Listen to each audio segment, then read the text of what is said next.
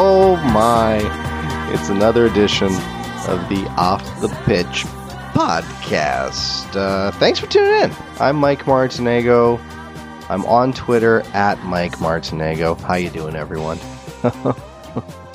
not good. Why am I laughing? I'm not laughing at you. Loads to get into. Of course, the OTP podcast at theprovince.com, Province Sports Radio. It's on soundcloud.com slash off the pitch. Hey everyone, we're on iTunes now, so you can stop tweeting me about it. I'm kidding. I enjoy the tweets. It's just a sarcastic bit. It's just a bit, everyone. Relax. Um, did I say I was on Twitter? Yeah, exactly. Um, a lot, a lot to get into. The Elliot Friedman edition of Off the Pitch, where Ryan Lochte scores every goal. Um, enough about that. No, but seriously, there's loads to get into. Whitecaps FC. It was uh, well, you you know what happened on Friday night. In fact, I you know I was thinking, here I am. It's a Friday match. A, a wonderful. I love late starts. Um, 8 p.m. start. Awesome, right? People still late for it. but I figured, you know what? I could do the podcast on Saturday. Knock it off, right? I, I think I needed a couple days to really um, get over that one. Not because I was heartbroken by any stretch, but my goodness, that was that was difficult to watch on Friday night. That was an ugly match, and and you know we've we me uh, others have used words like uh, desperate and urgent or urgency, desire. You didn't get a big sense of that on Friday when the Caps fell to the San Jose Earthquakes. Ugh. Just a bad, bad 90 plus minutes. We will look back at that match. Uh, loads to get into, plenty of talking points, um, some, well, not so many talking points, I suppose. I don't know how long this will go. I could probably just go five minutes this week because it, it was a very, very ugly effort. And this this club, this squadron, as I like to say, very much trending in the wrong direction right now at the worst possible time. Uh, but, but Portland did it last year. Whose voice is that? I'm not sure. Yeah, I guess I, I don't I don't know if Portland was this bad at this uh, present time, winless in five, just uh, one win in their last eight matches, and a pretty nasty schedule to come. So uh, we'll look at a lot of caps. We'll take a brief look at Major League Soccer, and, and then really uh, just a crapload of other things to get to. The Canadian women uh, at the Olympics here, as they prepare for uh, Germany, and you're probably listening to this, and, and, this match is taking place, or it's um, already done. Uh, Canada lost, everyone. I'm sorry. I'm sorry. That's the prediction I'm going with. They, but they were very surprising to me, anyways, in the group. Um, I mean, they didn't look good in their second game. You know, they, they, they win their first, and they do win their second, but it wasn't it wasn't very overwhelming. And then I thought, well, you want to lose to Germany, you want to finish second. No, they take top spot in the group. They get a difficult match in France, and then they win. And that was a very good performance, uh, with the exception of of that crossbar, and I think it, it went off a Canadian defender. Canada really played well against the French uh, last Friday. Was a very, very impressive performance, and here they are against the Germans in the semifinals of the uh, Women's Olympic Tournament. Uh, so we'll touch on that. The Premier League, no longer the Barclays, everyone, just the Premier League with their new graphics and all. Talk about that a little later on, as uh, plenty of high end managers got, uh, well, two of them, anyways, got their first taste in English football. Uh, Champions League playoff for the group stage. Look ahead to Spain, Italy, Germany as those leagues get going in a week's time. Of course, if you're listening to OTP, well, you, you sure know that it's brought to you by our friends at Milano Coffee on Denman in Vancouver. It's on the corner of Denman and Haro, serving award winning espresso, homemade gelato. For more info, visit their website, milanocoffee.ca. Give them a follow on Twitter at Milano Denman. Milano Coffee, West Coast Heart, Italian Soul. I'm not trying to be creepy. Okay. A lot of energy right now. What is wrong with me? It's probably the Milano Coffee. So, Whitecaps FC. I'm I'm the, the pen right now is hitting the table. I, I don't know what to do. Where do I go with this one? Uh, prior to the match, Carl Robinson, some of you call him Robbo, I call him Robbo. Um, Carl Robinson kind of gave the impression that he was going to make maybe a, a bold move or two. Bold moves.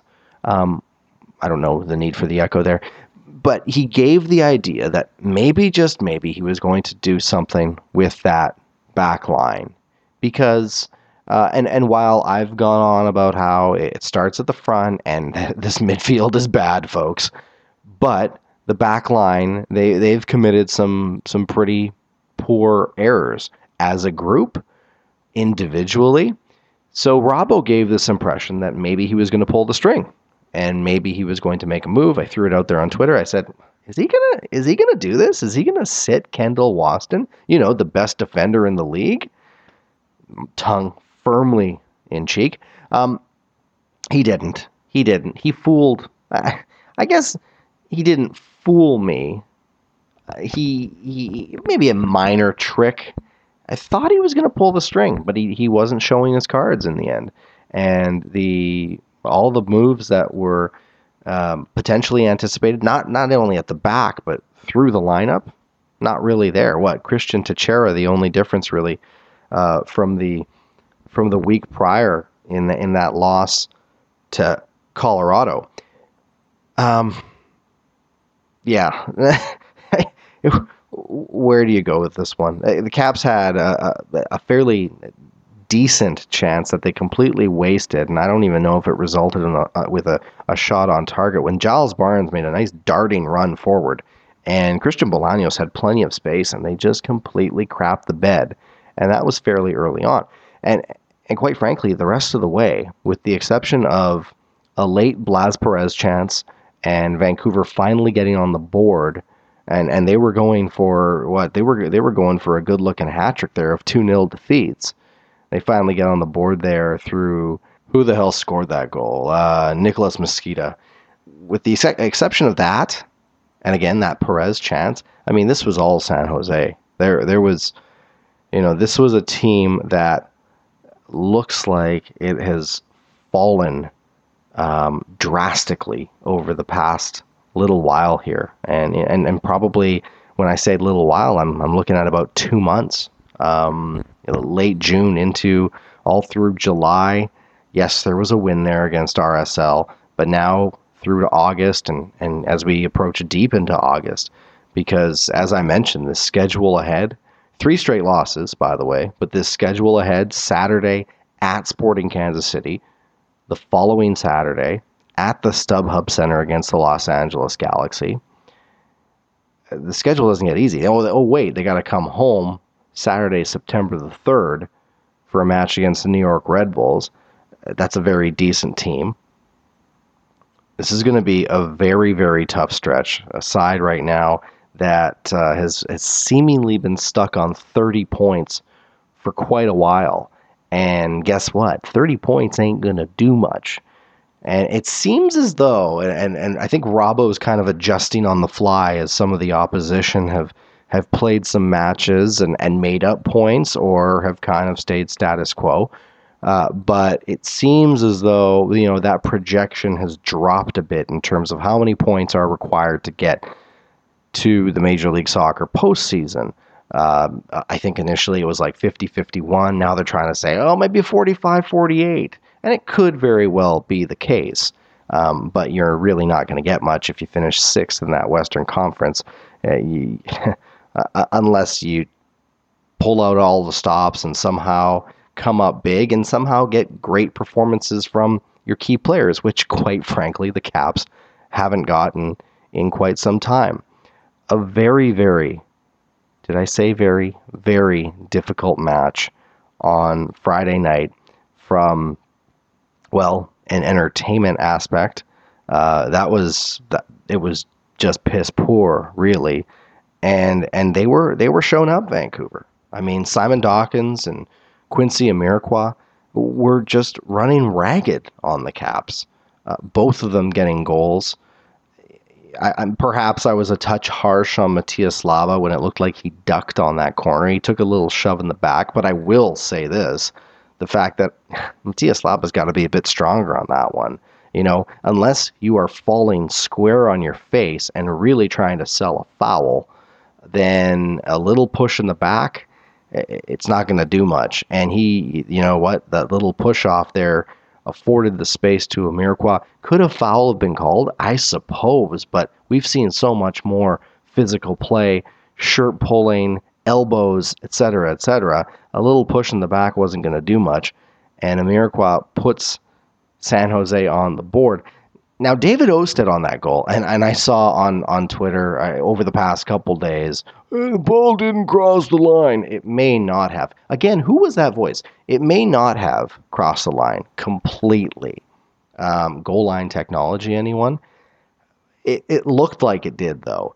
But, but, we have to add, and I threw it out there on Friday night, David Ousted didn't really do himself any favors, did he? now, I, I, don't I don't even know how to describe that one because Amarikwa gets the header on target, and it wasn't really a, a bullet header. It wasn't something that was just so forceful and so strong. I didn't get that impression. Now, granted, uh, David Ousted, he's in goal, so maybe he's got another story, but it just seemed that David Ousted's footing was all wrong and he was kind of falling back and he caught that ball, but he was falling back. His weight was pushing him backwards and he falls in with the ball over the line. And I've said it before, and I and I've I think of all players on this side, and I talked about MVP conversation. Um, was it last time out? I, I, think, you know, David Ousted, for the most part this year, has been good. He has made some absolutely crucial saves. I've said this numerous times. The Caps could very well uh, be on 20 points right now without David Ousted. But you have to say, he hasn't been the David Ousted of last season. The Caps haven't been the Caps of last season. Uh, but Ousted ha- has given up a couple of ugly ones this year. Um, have they been game changers every single time? Yes and no, I suppose. Yes, because that one, say on Friday, a 1 0 goal. Uh, but did, did you really ever see a, a spark from the Caps? A spark going forward that they were going to find something and try to equalize quickly? You certainly didn't. Um, by halftime in that match, San Jose could have easily had three or four goals uh, based on, well, just missed opportunities, maybe an Ousted save here and or there, but this was this was a bad looking cap side, and and it's just not Friday as we've talked about. It's been an ongoing thing here. If you go back to that that Colorado Colorado match, they were second best. The a distant second best, by the way. The FC Dallas match, you know, there was a flurry there where it all went sideways. Yes, they got, went to Houston and got a point, but they didn't look good in that one either. And you go back all the way to July the 16th when they got a 2 2 draw at home against Orlando City. And breaking news, everyone Orlando's not good. Yes, they have Kaká. Uh, yes, they have a pretty lousy Antonio Nocerino. Yes, they have Cyle Larin who can score some goals, but they're not that good. And they made, uh, there was a huge trek across the continent for Orlando. And the Caps and, and that sweet, sweet fortress of BC Place again, sarcastic. Uh, I, they're not doing themselves any favors, much like David Ousted didn't do himself fa- a favor on that on that one 0 goal. Uh, their home record, and I've I've I've beaten this one likely to death. Their home record is trash. It's not good. Um, 13 matches played, that's a possible 39 points, 5 wins, 3 draws, or excuse me, 5 draws and 3 defeats for a total of 20 points, 20 of 39 from home matches. It's not going to do it. And there, and there might have been some confusion last week on the uh, on, the program on the podcast, and I talked about uh, teams, uh, the good sides, anyways, especially in that Western Conference, having to win uh, their matches. They just win their matches, or they at least take points. And and, and I guess the devil's advocate to that as well. Well, the Caps, I mean, they, they've they've won and they've got a lot of draws because prior to this weekend's uh, this past weekend's match, they were at five wins and five draws and just two defeats. But when you look at the top of that Western Conference and you see how crucial uh, teams' play is at home, FC Dallas, nine victories, four draws. How many defeats? Zero. Colorado, nine wins, three draws. Defeats? Zero. Opens up a little with the LA Galaxies and the RSLs of the world, who've basically gone six wins and six draws, or six wins and five draws. But again, zero defeats. And when you try to compare the point totals of, say, a Colorado, who've taken uh, 30 of a possible 36 points from their home matches, against a Vancouver, who have taken 20 from 39, well, uh, I mean, backs against the wall stuff for Whitecaps FC. E- even, again, 20 of 39 for home is awful. That's just flat out bad. There's no other way to say it. If the Caps, uh, and their away record, by the way, not that bad. It's not that bad. Picking up th- three victories away from home is fairly decent for Major League Soccer. If the Caps had, say, gotten 30 of a possible 39 points from home, tack 10 points on, they're in third place in the Western Conference. They're just not taking care of business, BTO, at home. They're not. And that will likely be um, the the dagger in their season. Now it's not all done and dusted. It's not over. You know, when when you look at things here, they've played 25. They got nine matches to go. So yes, uh, good things could possibly happen. But as I mentioned before, they are trending the wrong way. Now, again, for the 32nd time, could they save their season? Of course. But when you look at the schedule ahead and when you look at the previous matches, do you really have a, a good feeling about things? Do you really look at things and say, you know what, I think they can turn this around? Because when they got to go to way, go away to Sporting Kansas City and then LA, oh, and then have a CONCACAF Champions League in the middle there against Sporting Kansas City, I, just don't see it. Right as of right now, unless unless they somehow turn the tide at Sporting Kansas City on Saturday, I, I you know this this season for for the Caps is is really slip sliding away, down to eighth now in that Western Conference. San Jose with the victory surpasses them. San Jose two matches in hand. Seattle just three points back. I I crapped all over the Sounders. I wasn't the only one, but I just ragged on the Sounders and the pregnant Shiggy, uh, Sigi Schmid earlier this year. He's long gone. They bring in a, a, just a stud in Nicholas Lodeiro, and look where they are. Three points back of Vancouver, two matches in hand. It's absolutely stunning how that's worked out for Seattle and how Vancouver has fallen this hard. We talk about the defending. Why do I say we, by the way? It's just me. I talk about the defending. The defending comes up a lot on social media fans, um, media alike talk about how this Caps defending ha- has been this year. Again, collectively awful. Four backline players haven't been good, uh, obviously, either. Eight of their last 10 matches. And, and guess what? They've only won, I think, two wins. Uh, they've gotten two wins out of those 10. but eight of the 10, they have conceded two goals in eight of them. That, that's, that's not a good rate, folks. I mean, if, if this is hockey, that's not bad. But in, in the good old fashioned game of soccer, uh, two is, is too many. The clean sheets, where are they? You are you are missed. You are missed, I think, by by many supporters. That's a, that's a, a ugly, ugly number. With regards to defending, and I talked about the lack of bold moves. Uh, left back, uh, I almost called him Nigel. Marcel de Jong. Maybe Nigel's better in that spot. Marcel de Jong, Kendall Waston keeping his spot.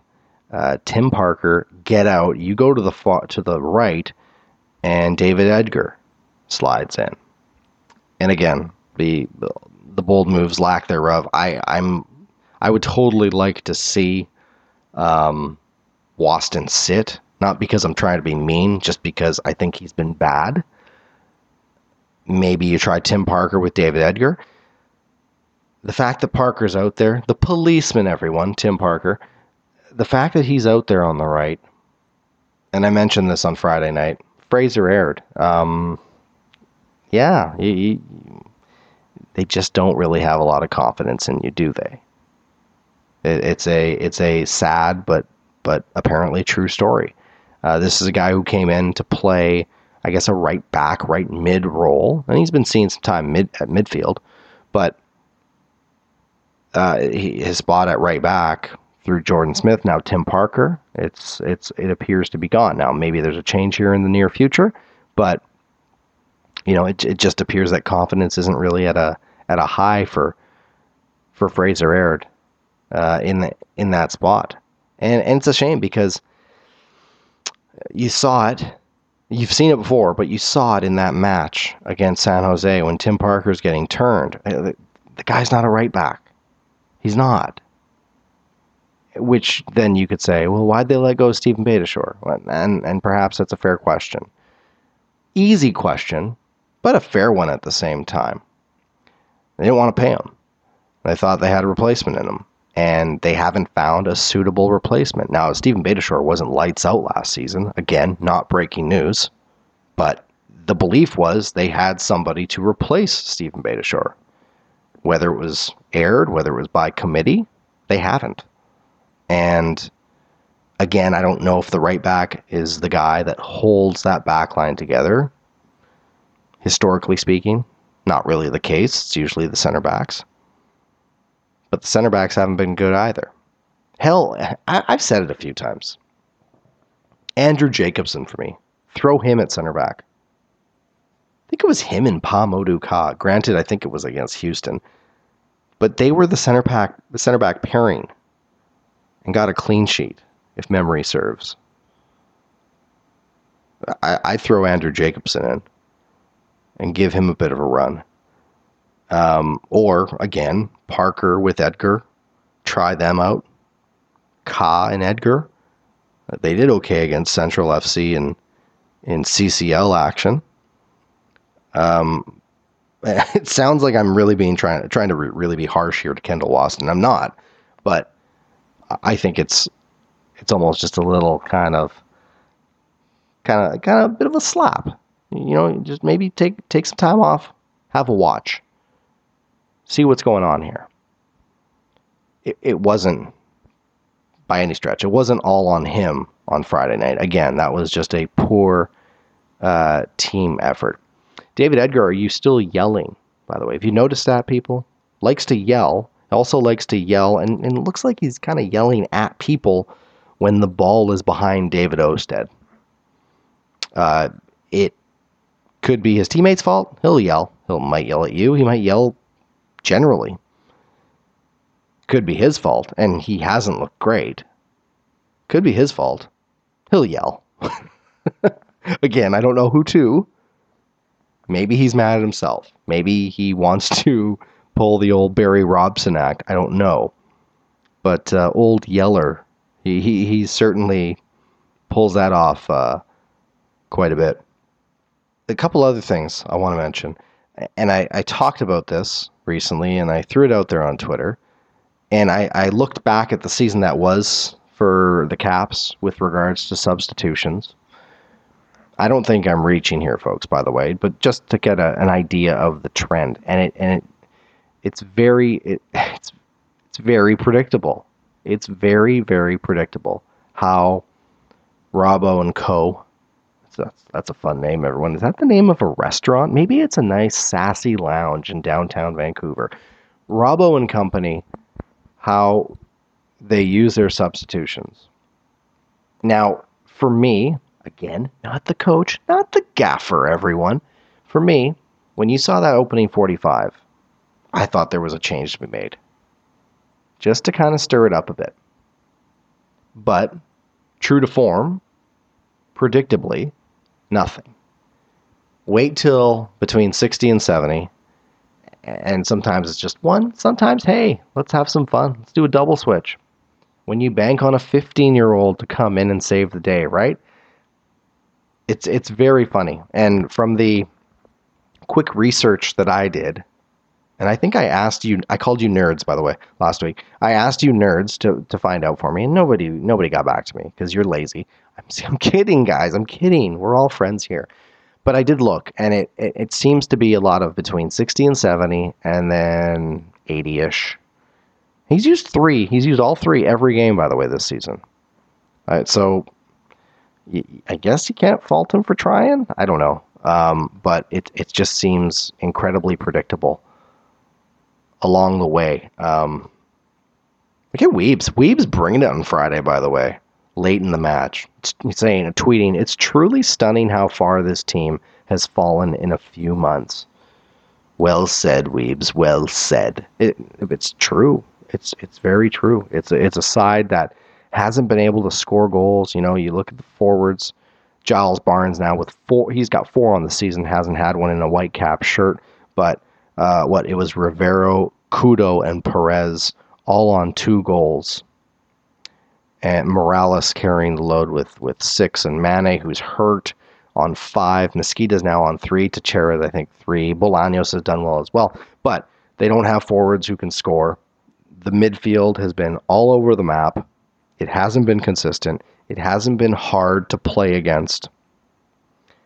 And that's what it boiled, boiled down to really on on that second goal. I talked about how Matías Laba got pushed, he ducked, whatever, for the for the one 0 goal, but they were just beaten through the midfield on the second goal, and Marcel De Jong, another guy who comes in here mid to late on in the season, hasn't looked extremely sharp, loses a battle.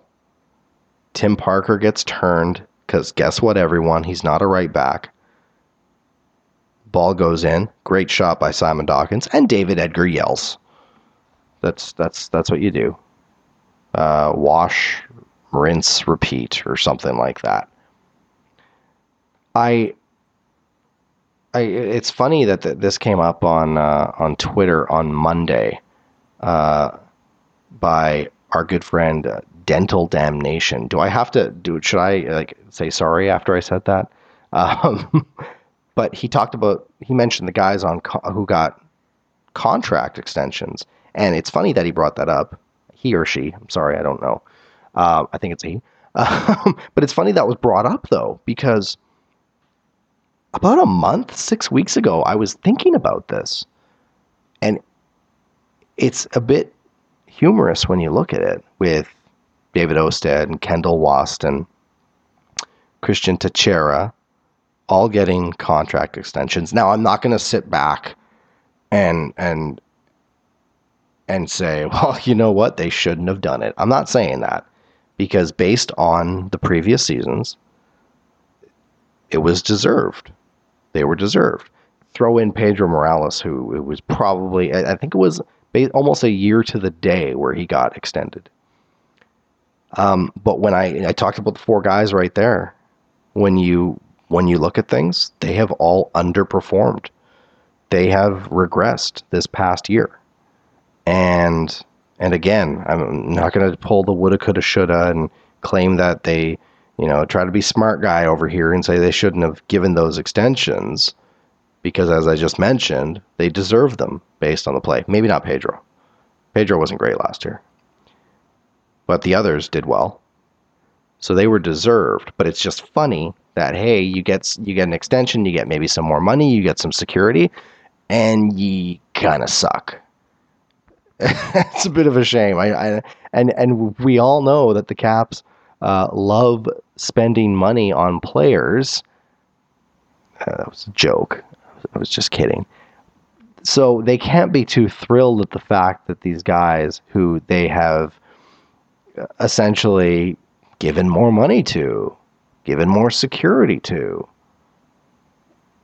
they, they can't be thrilled at the fact that they have underperformed uh, this past season.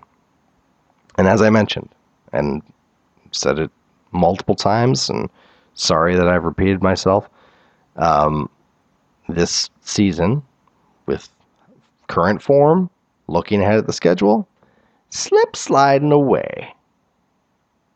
Just like that women's runner in the 400 on Monday night. Didn't really make sense. She dove. It wasn't a slide. Um, my friend and yours, uh, Curva Collective member, uh, Massimo, Massimo Cusano, he, he threw out one, I think it was at, at Weebs. It was, it was, I thought it stood out to me because everybody talks about Steven Beitashour. This is my part of the po- podcast, by the way. It's viewer mail, uh, listener mail. Viewer mail? He, he mentioned, he, everybody talks about Steven Beitashour. What about Gershon Koffie? And that's an interesting comment, I would say. Now, Koffie kind of was in and out last year. Um, didn't he, he wasn't a key figure as say the year before. But I think they are missing a guy like him. There's no doubt about that. Just a hard guy who can take a foul that can wake you up and say, Hey, I'm here. You're going to have difficulty against me, and I'm probably going to go through you. and he's a guy who could go forward too and then chip in with the occasional goal. So that, that, that could be something there for sure. A guy like Gershon Koffie um, being missed here. You know, there there was a lot of talk, and I probably said it as well that he kind of maybe plateaued but it's funny how things worked out, isn't it? Because you know they they thought they were safe there with maybe Laba and Teibert question mark. Um, and so soon into this season, what do they do? They acquire a midfielder in Andrew Jacobson. So it's kind of funny how that's worked out and what's you know been an ongoing problem. And I've, I've talked about this. And again, backline has been pretty bad, but I, I want to make sure that I say this time in, time out. The midfield has been really bad. And they could very well be missing uh, just a, a, hard a hard man in, in Gershon Koffie in, in the middle there. I would argue that's a pretty good shout. Do the Caps focus now on the CONCACAF Champions League? Do they? You know, that, that might might be a good question to answer uh, after this weekend if they don't do anything against Sporting Kansas City away. Because days later, and by the way, that Sporting Kansas City side will have played on Tuesday against Central FC, who will have Kenwyne Jones apparently in the lineup. So they'll be bo- bolstered by his addition. So, with that said, though, Sporting Kansas City should be a bit tired. Don't know how they're going to rotate their squad, but the, they will have played a match in the midweek. And the Caps are going to go there with, well, yes, there's travel, but they should have some additional energy. And then those two hook up again a couple days later at BC Place in the midweek. So, like I said, if things don't work out on Saturday, at Kansas City, does Vancouver, the old, uh, you know, future top 25 club in the world, do they look at the CONCACAF Champions League and try to go that route?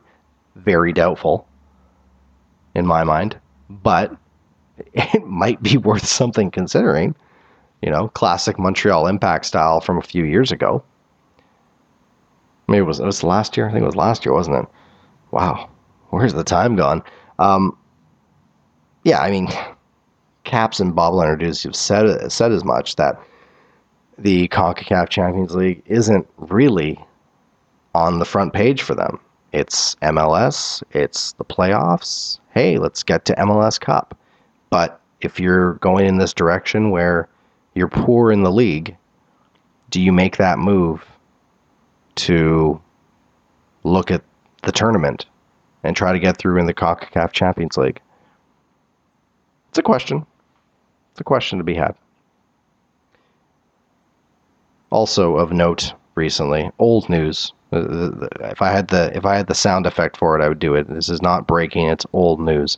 But Sam Adekugbe, uh, we know, on loan at uh, at Brighton. That's old. Deybi Flores going back to Honduras, and Kianz Froese, uh, not confirmed, I don't believe just yet, but he's off uh, training at a club in Germany. So, not so much Flores, who's had a bit of a tough go and not with the Honduran side at the Olympics. So that stung for him. But Adekugbe and Froese, a couple Canadians, found the Bob Lenarduzzi quote uh, from Saturday when he appeared on the sport market on TSN 1040 uh, fairly interesting. And Weebs tweeted it out on Monday, where Lenarduzzi told Tom Mayenknecht that uh, we, we being the Caps, need to balance the player development aspirations with some difference makers. Oh boy, yeah, that's that's. Um, I, I suppose that's nice because it's honest, but yeah, it's it's um, very true, and you know that that's I think a key term lately. Difference makers.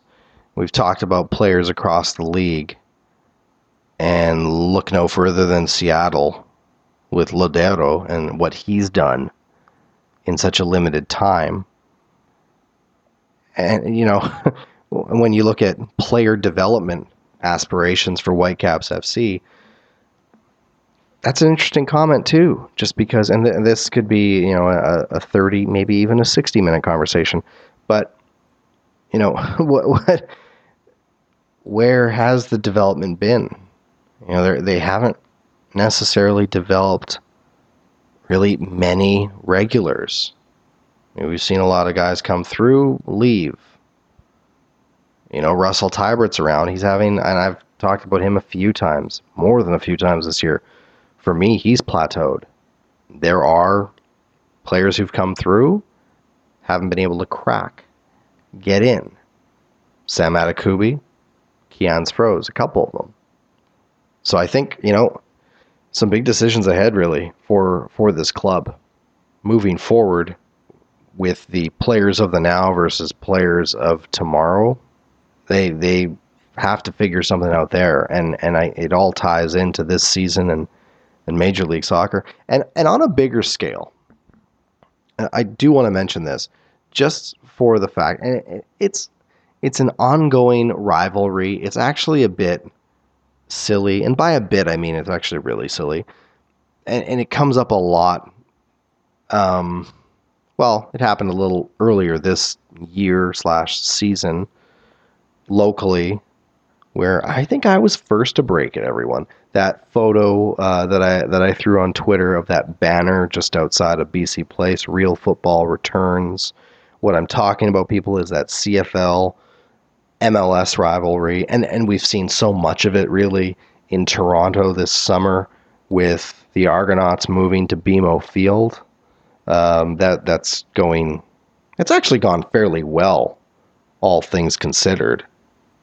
From this outsider's perspective, Argos aren't really drawing full houses, um, but there's a great battle there between the old school Argos fan and the new school TFC fan. But what I'm getting at is the fact that for a couple of years, uh, the BC Lions were crap. They weren't good.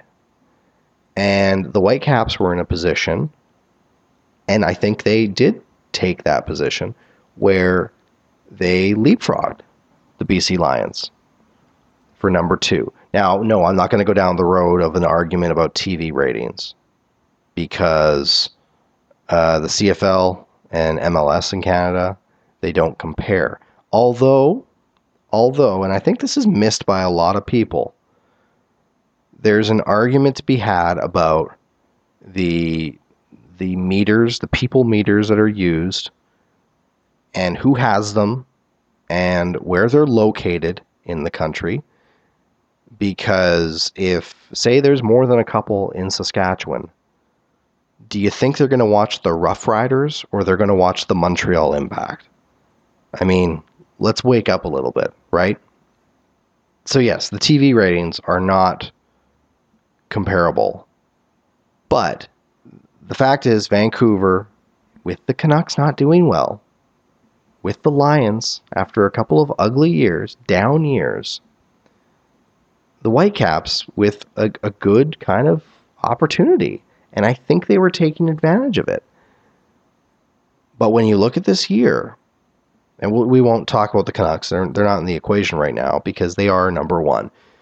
But when you look at this year and you look at what the Caps have done, or I should say, haven't done, and you look at the BC Lions turning things around, and I'm not going to go down and talk CFL for um, 20 minutes, but just a quick rundown.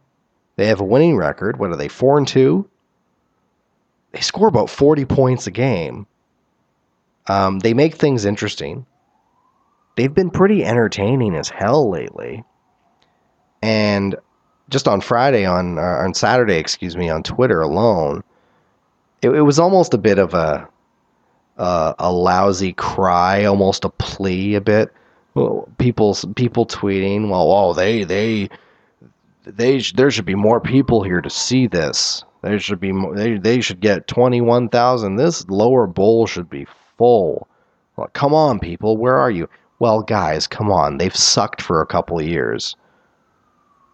You know, did, did you really think they were going to put up 45 and let Hamilton come all the way back and make it close and then score a late touchdown? You didn't know that was going to happen. Cops are after me, by the way. You didn't know that was going to happen.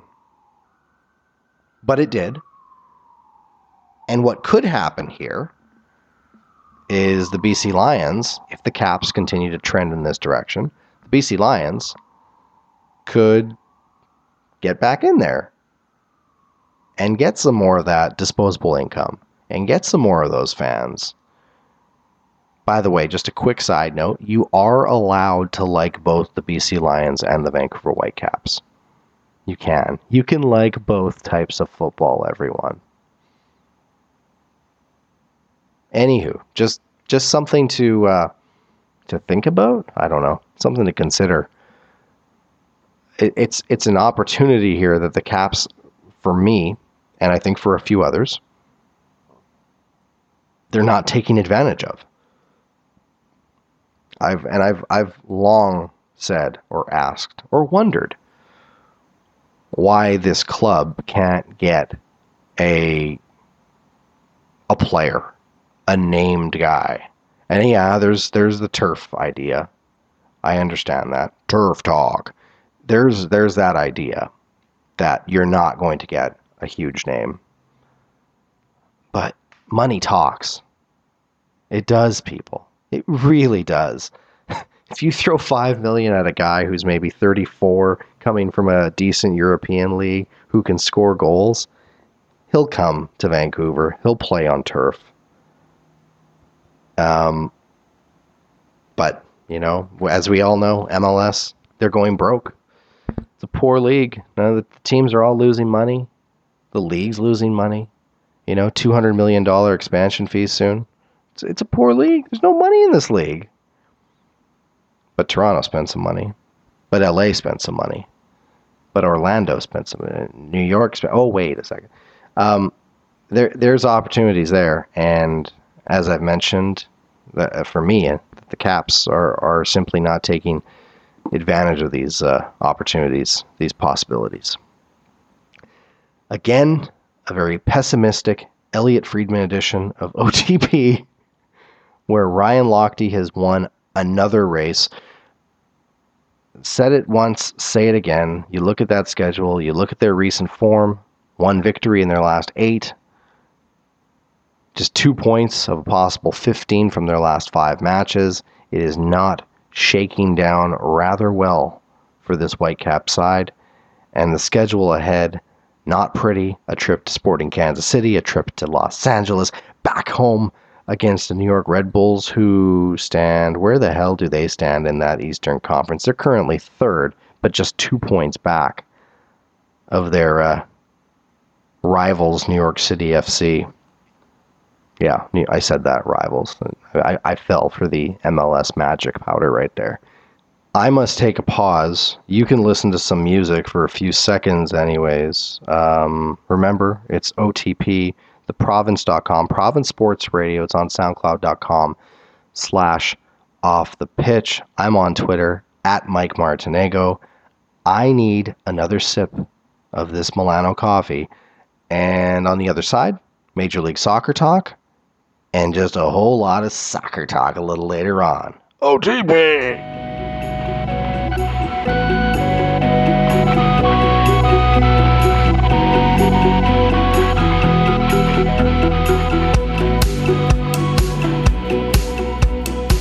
We're back to some off the pitch sake.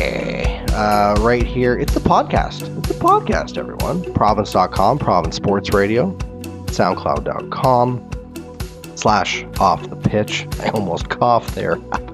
uh, I'm on iTunes, everyone.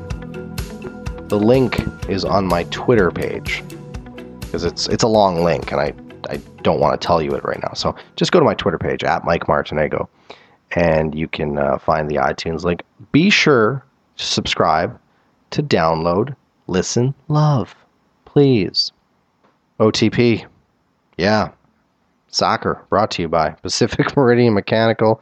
You want great service done right? Check out our friends at Pacific Meridian Mechanical. Full service mechanical team that has you covered from plumbing, heating, and gas, the initial design all the way to the finishing touch. Pacific Meridian Mechanical, they oversee your project and ensure that every aspect is handled right. For more info, their website, meridianplumbing.ca, give them a call 778 227 8219. That's Nathan 778 227 8219.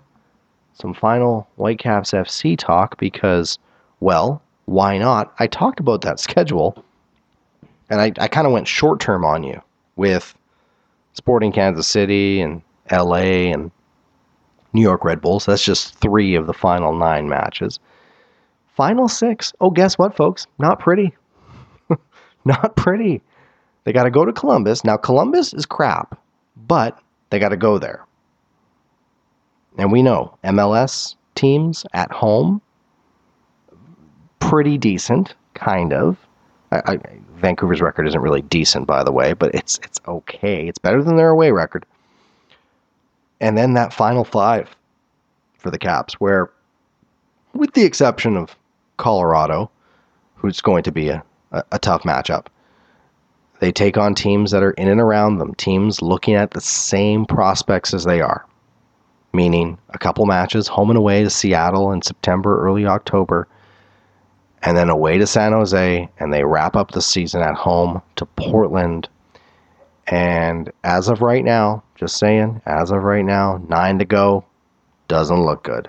Sorry, not trying to be an old negative Nelly. I don't know. Um, but I'm not. I promise I'm not. Just based on form, the current trend, not looking good. Um, I, and quite frankly, in this final nine, I honestly, just based on the way they've played recently, I don't know how many points they would take from that nine. I, I can't see them going to Kansas City and grabbing anything. Same for LA.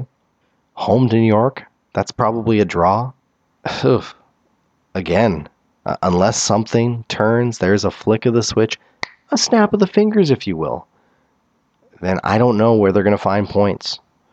But they got to find something quickly if they if they want to have uh, any hope here to get to the uh, MLS postseason, and of course pull the ever popular Portland Timbers. You get in, you see what happens, and then you go on a run, and you win in the end. Uh, but yeah, they're looking over their shoulders here as Seattle is getting close. Just a, a victory back with two matches in hand. Elsewhere, Major League Soccer this past weekend, Vancouver San Jose they were they were in the spotlight on Friday night. The eight o'clock kickoff. What was it on like Unimas in the states, and they were on TSN across Canada. And the craps, uh, the, I said the craps, the caps, the caps people, the caps crapped it. They they failed in that one on on Friday night. Uh, New York, who I've mentioned a few times, they of the Red Bull variety, a 3 1 victory over Montreal. Columbus and NYCFC played to a 3 3 draw. NYCFC, top spot in the East, most goals conceded, most goals allowed in Major League Soccer. Two more than Vancouver. 43 goals allowed. 43 4, 43 against. Stunning numbers. New England's not good too, by the way. Remember, New England came to Vancouver and got a 2 1 victory? They fell at home by a score 4 0. DC United, another team who took points off the Caps, 2 0 victory for them over Portland. FC Dallas Sporting Kansas City, a 2 2 draw. LA Colorado, a 1 1 draw. Draws galore. Chicago, Orlando 2 2. Mentioned Seattle, Lodeiro with a fantastic goal. They are finding their form now, the Sounders are. 2 1 victory for them over RSL. TFC goes to Houston. A 1 1 draw in a match that was delayed by, what, a day due to weather. I'm telling you, folks, and we know this. I'm Italian. I tweet about Italy. I tweeted a lot about Giovinco Gate uh, with regards to Euro 2016 and him not getting selected. I, am usually very biased towards Italian players, full disclosure, uh, but Toronto is making me like Sebastian Giovinco less. True story. Um, he apparently is the be all end all. He he's he's everything. He is the world. He does no wrong. Um, he does a lot right for TFC, uh, a team that really needs media coverage. That was another uh, talking point over the past, I don't know, seven to ten days. And yeah, I, I you know what? Uh, truthfully, seriously, sure, they could get more media coverage. There's no doubt about it. Just like Vancouver could. And I think, I think, I'm not in Montreal, so I, I can't say for for sure, but probably like Montreal would like more media coverage. The funny thing about all of this is is that it's so easy to come out and state these claims after TFC has won or had won four games in a row. Um, and I mentioned it last week on the old tweet machine at Mike Martinego, if you're wondering, that they were probably fortunate that media in Toronto weren't talking about them for the first really nine years or eight years of that franchise. Because if they were getting the treatment of the Blue Jays, maybe Raptors, Maple Leafs, um, they would have probably folded by now. They would have gone into hiding. And I just found, I just, I just find it slash found it so funny that you know this this I don't know, controversy. These questions were being raised post four match winning streak. It's it's amusing. Well, you know what? If you want you want more media coverage, they should be talking about the fact that they failed to beat a very poor ten man Houston side. I think the, the question should be thrown out there. Why not? What what happened? And, and like I said earlier this week, it's all about Tootie and the facts of life. I mean, you you take the good and you take the bad. So there, and it's just like with the Caps. And it's just like with this podcast. If the Caps are doing well, I'll tell you they're doing well. They're not, like right now, for the past while. oh, I'll tell you they're doing bad. It goes both ways. So, again, just funny that all the shouts came post four match win streak. I mean, this has not been a successful side in Major League Soccer for a long period of time. And now, you know, we we're we're we're shaking fists, everyone. We are pissed. We want to see more coverage of Toronto FC in Toronto. I don't know why I said we. I'm not part of that, but I just again found it extremely amusing. But they're looking good, TFC, this season. They are looking pretty safe for a playoff spot in that, um, well, pretty poor Eastern Conference. I would find it absolutely shocking if Toronto FC didn't take first when all said and done in that Eastern Conference because NYCFC and their goals allowed number alone is shocking and they should not be in top spot in that Eastern Conference. TFC's a point back of them. They got New York Red Bulls, who are a very good side, just a point back of of them, um, them being TFC. So it's 38 37 36 TFC on 37. Philadelphia's there, but for me, Philadelphia, Montreal haven't been, and maybe they, they got some time here to find their form, but Montreal have been kind of hit and miss. A lot of bad teams in that Eastern Conference. DC United, Orlando under the bar. New England, Columbus, Chicago, 19 points, the worst team in this league. They are worse than Houston, everyone. Hell, Columbus is worse than Houston. So TFC uh, should get in. Montreal right now should get in. The Caps, if you're wondering, not looking good. Uh, last pause for me while I go listen to the Facts of Life theme song, and I will wrap it all up on the other side. Talk some Olympics talk some Europe. It's off the pitch. It's Saki.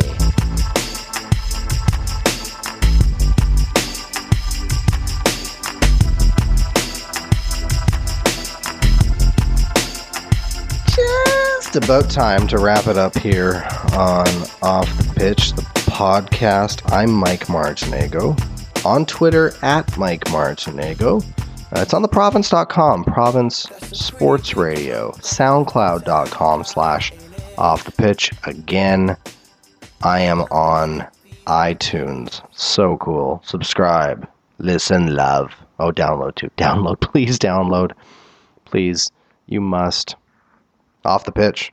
Brought to you by Milano Coffee on Denman in Vancouver, serving award winning espresso, homemade gelato. For more information, their website, Milano Coffee Ca. Give them a follow on Twitter at Milano Denman. It's Milano Coffee, everyone. West Coast Heart, Italian Soul, uh, Italy, Spain. Those leagues they get going this coming weekend. Germany in two weeks' time, as uh, Carlo Ancelotti already picking up uh, a trophy with a victory over Borussia Dortmund uh, this past weekend but the Premier League. Nearly said Barclays, the Premier League, with the new Lion King logo.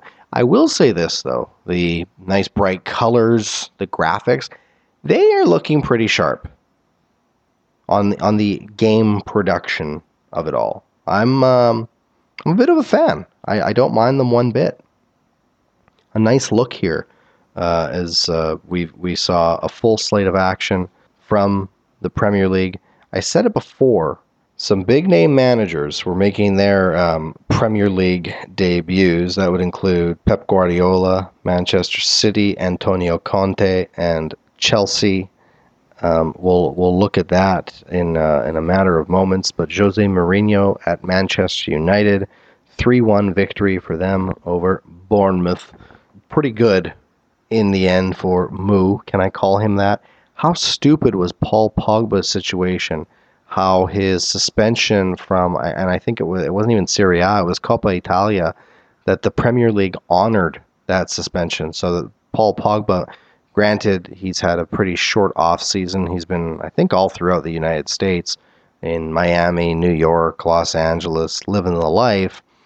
The big move to United, so he probably wouldn't have started um, or, or at least gone all 90 minutes. Maybe could have made a cameo, but couldn't because of his suspension for yellow card accumulation from the Coppa Italia. So uh, he did not play. But with all that said, big contributions from Wayne Rooney, as the Italians like to say. Juan Mata, who looked like he had a foot out the door, but apparently he's going to stay. He scores. And Zlatan, everybody. Zlatan Ibrahimovic scoring the 3 0 goal with, uh, I think that some kids would call it a daisy cutter from distance. Uh, maybe some questionable questionable goalkeeping by Artur Boruc. But 3 uh, 0 at the time, 3 1 the eventual score. Some pretty, some, let's be honest, some pretty decent performances for a number of United players under Jose Mourinho. Uh, Anthony Martial, uh, despite the uh, drama with his, um, I think it was girlfriend, uh, who who came out and and talked negatively about him. Uh, I think it was to the Sun, but he had two assists, and he tried to squash that afterwards on Twitter. Um, but Ander Herrera had a good match in the middle of the park, and United will only improve with uh, some more additions along the way. And when and you know this is a, a very different looking United side from just a season ago. I mean, Memphis Depay was was supposed to be a star for United last year. Here he is getting in minute number 89 as a replacement for for Wayne Rooney. So and and again, Paul Pogba to be added to the mix very soon, but a a good start for Manchester United, and we'll see what kind of uh, title challenge they could potentially make here this uh, upcoming Premier League season. How about Leicester, everyone? what is it? The first one since '89, the first defending champion to lose their opening fixture of the following year, losing at Hull, and Hull is complete shambles, but they lost Leicester, and, and I talked about on the I think it was on the most recent last last week's uh, podcast. I just don't know about Leicester. I, think you know with the Champions League, they are going to be in tough. I know it's just one game, and I know I was talking about Leicester uh, with regards to a performance in the International Champions Cup against PSG. But, you know, post match, and this is, I think, what, two, three weeks ago now, post match that International Champions Cup where they lost to PSG 4 0, Claudio Ranieri was answering questions. And one of them was, you know, what are the goals? for this year? What are you going to do? I mean, you won the title, you're in the Champions League now. What is the idea? What's the plan? Considering you've lost N'Golo Kante, you very well could lose Riyad Mahrez. What's the idea? And he said to stay up. And it drew some laughs. But, and again, this is a title title winning side and it's only it's very early I'm not going to go down that road, but maybe maybe he does mean it a bit. You know, I, I don't you know I don't know if Leicester's going to get an 80 plus point season again this year. They could be around the 50 range. Um, I think it's going to be tough sledding for Leicester City, and it, and it, it it's it's you know there's what happened last year was amazing. It was wonderful. It was magnificent. It was all positive words. Uh, but it's going to be extremely difficult to uh, replicate what happened. And then watch them do it on 5,000 to 1 odds, and I'm the idiot with the uh, podcast here in, in August 2016. Quickly run through here uh, Scott Arfield, Canadian international. Yes, he's kind of Canadian, uh, but he played in Burnley's return to the Premier League. They fall to Swansea 1 0. Crystal Palace, uh, the good buddies of Whitecaps FC, longtime friends. They fell in their opener to West Bromwich Albion by a score of 1 0. Everton, Tottenham 1 1 draw. Middlesbrough, Stoke, a 1 1 draw. Very interested with this Middlesbrough side and some shrewd signings, the likes of Victor Valdés and uh, Alvaro Negredo and uh, Gaston Ramirez, who was once upon a time very big in Serie A, went to Southampton, struggled with injury, and then went out on loan to Middlesbrough, got them to the Premier League. He got an assist on Negredo's goal this weekend, uh, but a bit of a Spanish uh, kind of Latin American influence with that um, with that Middlesbrough side. Very curious to watch what happens with them. Southampton, Watford playing to a 1-1 draw. Pep Guardiola, Manchester City, uh, perhaps a bit fortunate 2-1 victory over Sunderland. It's it, this is this is going to be a test for Pep Guardiola this year, and I mentioned it on Twitter on Saturday. The fact that this this side he has, he's never really had a side that hasn't been that good. I mean, City's good, but compared to his Barcelona teams, his Bayern Munich teams, they aren't that good. And we'll see what happens here in the next little while. Reports that he signed goalkeeper Claudio Bravo from Barcelona, uh, the Chilean international, which would mean the end of Joe Hart, and you know the history that player has with the club. So that you know it's a bold decision. See what happens with Yaya Toure. I don't know how he's still there, by the way. Um, considering the past that he and Pep have, um, it's going to be an ongoing process. But three points to start. A tough match against David Moyes and company. Arsenal Liverpool in a bit of a laugher. 4 3 Liverpool at the Emirates. Arsenal defending. Ooh, injury concerns. Goodness me. Arsene Wenger. Um, it, I, I don't know if I've completely jumped on the Wenger out train, but uh, there's got to be something to it. I, I don't understand how that club doesn't spend money. I really don't. Um, I mean, they they make money hand over fist there. I'm and I've seen it firsthand going to the Emirates on a, a number of occasions. I mean, it's it's a it's a very well run machine, but uh, the fact that they don't really add many pieces has to be frustrating for a uh, Arsenal supporter. And oh yeah, Chelsea, Antonio Conte 2-1 victory for them over West Ham. You've you've probably already seen them. You'll you'll see them again. Conte celebrations. They they are something to behold, aren't they? Um, the how animated this guy is. You know, as a as an AC Milan fan, I'm not supposed to really like Antonio Conte because he was the manager of Juventus, um, but he went on to the Italian national side he he's won me over, and I'm very, very much watching this uh, Chelsea side very closely this year. I don't want to say that they're my team. I won't do that, as I don't really have a team in the Premier League anymore. Rest in peace, Bolton. But I will watch this Chelsea side fairly close just to see how how he does. Um, he outmanaged a lot uh, of coaches, managers at Euro 2016. He's uh, pretty forward thinking, and he, this Chelsea side today looked a bit reinvigorated under Conte, and they dominated West Ham. I mean, West Ham was fortunate to get that goal uh, from a kind of a broken set piece.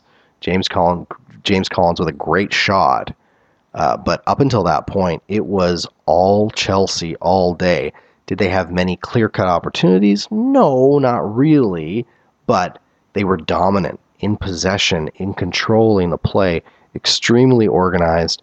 And the, the big task for Conte is how he's going to get that with all those players, all those egos. Are they going to be able to buy in? Is Conte going to be able to get that week in, week out, all the way through? To mid May. That's going to be the big task for him, but a pretty decent start, all things considered. If you're watching the, uh, you're not. You're absolutely not. I'm just doing this because I, I want to and I'm Italian, and that's my heritage. But four Italian managers in the Premier League and uh, uh, pretty decent results uh, for the uh, the quad. What? Conte a victory. Francesco Guidolin at Swansea, he's victorious. Swansea sold like everybody off this this off season too. So, uh, granted, a victory at Burnley, and it's Burnley, but pretty decent considering. Walter Mazzarri uh, at Watford with a 1-1 draw against Southampton. They fell to 10 men So, not bad for him. He did not smoke in the dressing room. And Claudio Ranieri with a loss uh, for Leicester v Hull. Curious to see what happens with Cesc Fabregas uh, at Chelsea as Antonio Conte did not play him in that victory over West Ham. Lots of rumor that, uh, well, he's looking to go to Spain, Juventus is interested, etc., etc. Uh, but uh, it would appear that Fabregas has been displaced in that Chelsea lineup uh, through the, the likes of N'Golo Kante and Nemanja Matic. Champions League playoff for the group stage taking place. Not going to talk much about that because you're listening to this and it's probably happening or already happened. So, yeah, no point.